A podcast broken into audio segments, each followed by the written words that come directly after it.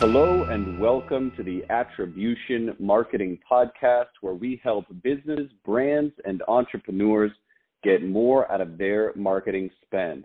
On today's episode, we have Christina Moss from CIM Consulting, one of the leading marketing, creative, and public relations firms in South Florida.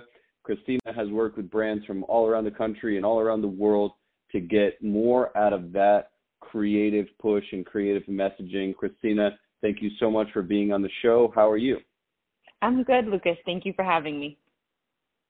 So, why don't we just start off with a quick kind of career arc for you? How did you get into this position? What led you to the space you're in now? Yeah, so after college, I actually went um, and worked in fundraising. So I was a major gifts officer for some large institutions, one of which I'm sure you've heard of because I believe you're an alumni of the University of Miami. And I was doing major gifts there for the College of Arts and Sciences. And about two years into that role, I was asked to take on the role as director of business development and marketing for a boutique commercial real estate firm that about a year and a half into was then acquired by Colliers, the third largest real estate company in the world. So I quickly realized that role was probably going to change and I would have to pivot. So I jumped into sales in real estate. And at that same time, I had a friend reach out to me who wanted to launch a business and they wanted my help with the marketing and that's what I did. So we worked on a app basically. It was an Uber for Medicare and Medicaid patients. So we did all the branding, the web development, we did market research surveys. We actually passed legislation up in Tallahassee. That company was extremely successful and sold and in an accident I ended up having a consulting firm just based off this one client. After working with that client, I had a couple other big companies reach out to me to try to hire me full time and I was finally able to tell them I had a consulting firm and was happy to do that with them. And that kind of led to the birth of what is now uh, CIM Consulting. Wow, quite the journey. So tell us a little bit more about what some of these enterprise clients or recent clients that you've dealt with as the consulting firm was getting started. What were those guys after? What was what was it that you were doing that they were attracted to that uh, they wanted to hire you for? Yeah, a lot of what they wanted to hire me for at the beginning, which is still one of, you know, the main things that we do is, is business development. My background is in business development and marketing, so it's that that people aspect. How do we create those long-term relationships that end up into turning into sales?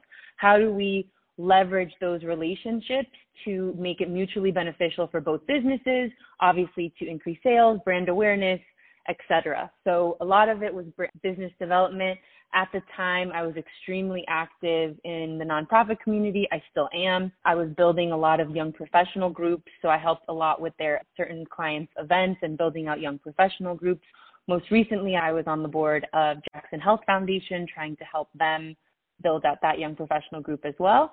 And all of that just transitioned into now what is our you know, boutique communications agency where we do websites, graphic design, social media, digital marketing, event, which obviously has been different throughout the pandemic, but we're lucky that we had a portfolio of different things that we could offer then and pivot throughout this crazy time. So I think you brought up a few points that that give you a unique angle on some of these projects. So you mentioned a few things. The way we describe those kind of initiatives is that they have a very long sales or conversion cycle. It's a long customer journey. Jackson Health wants to put together an organization because maybe the benefits of the young professionals organization might pay dividends far in the future. And some of the other sort of enterprise clients that you were alluding to, they have these very long sales cycles and they start with brand awareness, they start with getting the message out there, then people become interested, then the mid funnel things happen, and then ultimately there's a conversion, but might be three, six, nine months into the future. So my question to you is, how are you walking clients through some of these journeys that take so long before a conversion, a real sort of transaction takes place. Talk us through your expertise there and how that's working today. Yeah, I think that obviously everybody wants to immediately go to their end goal, which is how do we make money? But I think that because a lot of people rush to that immediate goal, they miss a lot of other fundamental parts, which is what makes other brands stand out. So looking at your logo, looking at your mission, looking at your brand guidelines, because everything aligned to make you a brand that stands out. Because these days the competition is extremely high. Before you start figuring out what the, those funnels are that are going to help you make money, you have to really look at a brand as a whole and see what are you doing, where could you excel. One of the things that people really, I think, miss the mark on sometimes is reputation management and looking at what people are saying about them on Google. There are a lot of different things that we work with brands on. Obviously, then once we start going into the sales funnel, we look at who are your current customers. That's the best tool to test, really, is current customer base and then looking at new opportunities. And obviously, again, going back to leveraging your relationships. Um, your team's relationships and, and seeing ways and, and creating new and different avenues to increase sales.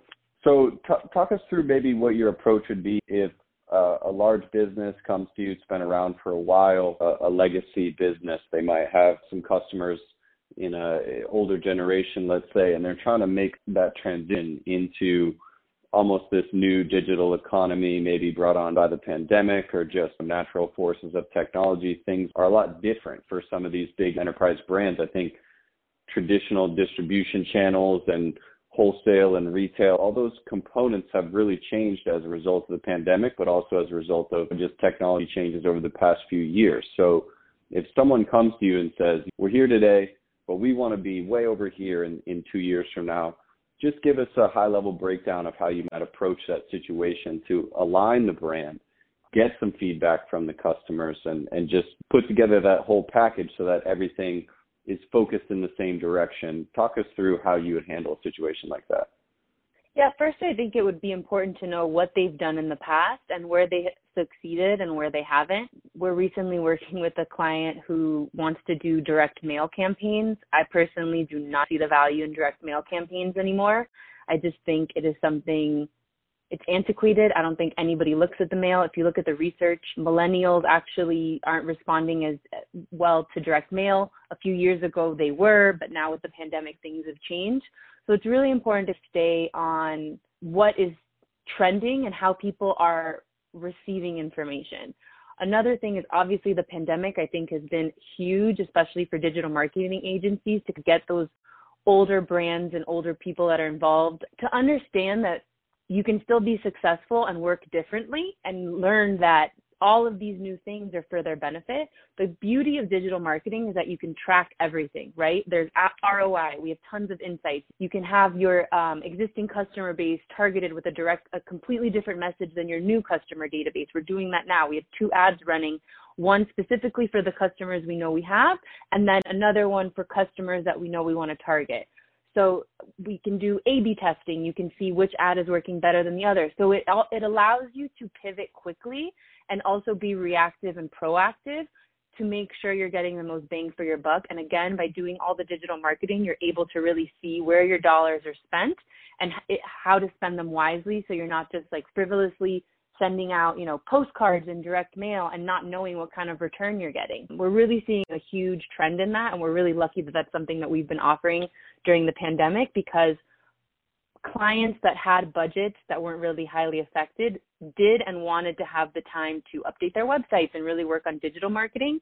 And we've been seeing that there's also been some discounts with digital marketing from Facebook and LinkedIn, just wanting to get people to spend their money more on those platforms. And they've been extremely successful. Again, it depends on what kind of business you have. Are you a B2B? Are you a B2C? And that's one of the things that we would counsel our clients on as well. But if we're talking just direct B2C, I think digital marketing is absolutely something that they should be looking into. So I know there's still traditional advertising methods out there. You mentioned direct mail, you have terrestrial radio, you have terrestrial TV campaigns, and I'm not expecting you to be an expert in, in all those channels, but some of these enterprise brands need to play in a space that is almost uh, I don't want to say can't be measured, but it can't be measured in the same way that a direct response digital campaign can be measured. So I know you deal a lot in public relations, communication strategy. You talked about reputation. It's very difficult to say, hey, we've we've rolled out a six month reputation campaign and your Google stars went from 2.5 stars to four stars. But the direct correlation to sales uh, or new leads or prospects is sort of lost amidst all the other things that are happening in the digital ecosystem. So my question to you is when you bring in channels like that that don't have a direct response component, maybe it's PR, maybe it's reputation, how are you measuring that or bringing it into the equation when you report back on results for clients? Or maybe said in a different way, what are the results or the KPIs that clients should be looking at when they're measuring things like that that don't have that direct response digital attribute where you can track it? I think we get this a lot with PR, and I think what people don't realize is that PR is one of the best things that you can have for your website, your SEO, and being subject matter experts. So if we're working with a bank, we want to position that CEO to be the person that they come to for all things bank related in South Florida. It may not necessarily yield customers open, opening bank accounts tomorrow, but they'll know that wow, this bank has been featured in American Bankers Weekly and, and things like that. So when they go and they do a Google search, it's something that'll pop up more. It helps with your SEO tremendously. And again, it's not immediate dollars in the door. We can't track it the same way, but it does give that added value of when people go up, go and Google you, they see that your team are subject matter experts in X, Y, and Z. And it, it does become a differentiator when they're going to make a decision of, where they want to open a bank or where they want to go visit a medical clinic or is that doctor being featured in Ocean Drive and things like that. So that traditional PR again, it doesn't have clients need to get comfortable with not everything that we're going to do is going to have dollars attached to it. I cannot directly translate a lot of the things that we put into our quote unquote sales funnel directly measured in dollars, right? Digital marketing is very easy to do that, but you still have to do all these other pieces because at the end of the day, if you have an amazing digital marketing campaign, but they go and look at you on Google and you don't have that kind of brand awareness backing, who are they going to go with? Are they going to go with the person that's doing the dollar spend on digital marketing, or are they going to go with the person that's oh also spending some of those some of those marketing dollars on PR to make sure that their team is being seen as the number one in their industry? Fair points. So I know you're the communications, social media maven. You're helping be the voice for a few brands and put the right communication plan out there. But talk us through, in your opinion, how the social media marketing strategy might have changed in the past few years. I think I'll set you up for this, but a couple years back, a brand could post on Instagram or Facebook and expect to see some organic engagement. And what we're seeing is it's very much pay for play these days. And unless you are going viral or have really just tremendous content that, that isn't selling anything, it's not coming from a brand, it's truly helpful or it's entertaining or something like that, you're really going to struggle to get through the algorithm and get the exposure and the eyeballs that you want and whether by design or just by nature of supply and demand and the amount of content that's out there, you're basically put in a position where if you want to get eyeballs, and correct me if I'm wrong, excuse me, but if you want to get eyeballs on your posts or on that organic content, you need to pay for it, of need to boost it. So if you would talk us through that kind of paradigm shift, and then if there are any tips or secrets to how to get the organic stuff, get more legs on the organic stuff, please feel free to share those because our audience is definitely keen to to learn how to get that content out there more effectively. No, I completely agree with you. I think that unfortunately it is becoming a pay to play. Social media is also becoming where you have to be very nimble, right? Like when Instagram launched Reels, the people who are getting the most engagement now on Reels are those early adapters to the Reels. So as soon as one of the social media channels comes out with a new um, service line, you have to really jump on it so that you can be one of those first people using. I'm just going to continue to use a reel because it was the latest thing that Instagram used to get that organic engagement. I think it's also really important to create content with other brands. So we're seeing a huge push too, and when influencers are doing giveaways or loop giveaways, where you're having a lot of different brands get engagement. So it's not just one specific company doing something influencer engagement is something that it has its pros and its cons and it depends again on what kind of industry it is and what they're doing but it, it is unfortunately becoming a pay to play we are seeing organic engagement going down and down unless um, you're really taking advantage of those reels. Videos are always better received than photos. Static images are just not get are are just not getting the kind of engagement that they were once before. And it is just again pay to play and really just being nimble to the different services that social media channels are putting out as well as creating content that people want to share you want to give people tidbits of information useful things that they're going to want to share on their platforms because that shareability is what creates that organic engagement.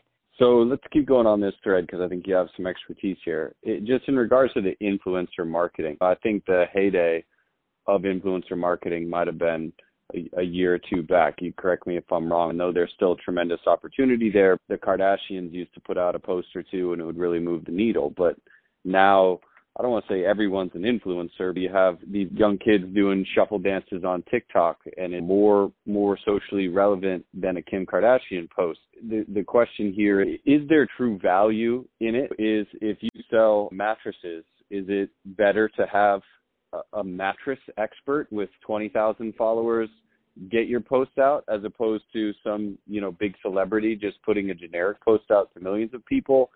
how do you go about selecting that influencer? And then maybe is there a, a, way to determine that it's a good strategy or not a good strategy depending on what the brand and the offer is? Like could you eliminate it as hey this won't work for this business but it'll probably work for another business i just know there's a lot of enterprise brands out there that have big budgets and they want to try all types of marketing channels but this one probably escapes them and is hard to understand, hard to measure. So I wanted to get some guidance from you about maybe the best way to evaluate it and, and start that channel and how, how to best succeed at it. Probably 15 questions tied up in there. So take it however you can.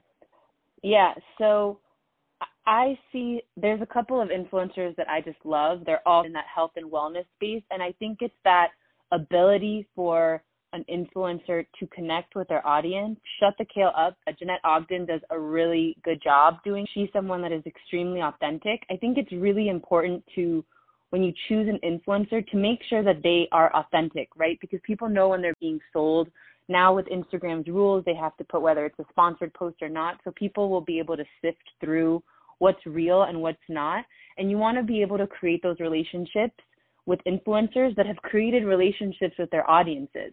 And before even, I think, agreeing to doing an influencer marketing campaign, you should look at that for their insights, see what their click rates are through other campaigns that they've worked with. I don't think they have to be super specific of what, you know, that looks like and what they've spent, but it's choosing influencers that have audiences that they really relate to. Shut the Kale Up is great. Melissa Wood Health is amazing. She does a very good job of relating with her audience. I would also encourage people to before they reach out to the influencers as a brand, like try to reach out as a person and see if they respond because that's something that's going to matter. If you reach out and they don't respond, I wouldn't necessarily agree to work with influence with that influencer because then all those requests go to that bucket and they'll never get it and you'll never get if they have a question about that product, who's going to be responding to that? So that's something that I always recommend. Have someone from your team reach out. Does that person or one of their team members actually respond? If they don't, you're probably not going to get the most bang for your buck because they're just trying to get the money across and not really getting the purpose and the mission of what you're trying to sell to their audience. So it, it becomes a little bit more personal. We always go through, look at the client that we're working with and propose several different influencers and then we go through this exercise with them what do their insights look like? What kind of relationship do they have with their audience? Are they responsive if someone from our team just responds?